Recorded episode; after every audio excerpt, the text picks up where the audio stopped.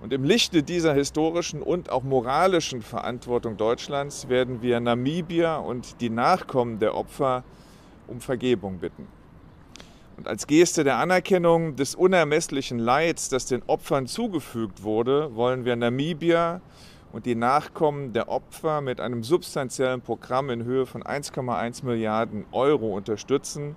Und dabei wird es ganz besonders um Wiederaufbau und Entwicklung gehen. Wir bezeichnen heute diese Ereignisse jetzt auch offiziell als das, was sie gewesen sind, ein Völkermord. Wir bekennen uns damit auch zu unserer historischen Verantwortung.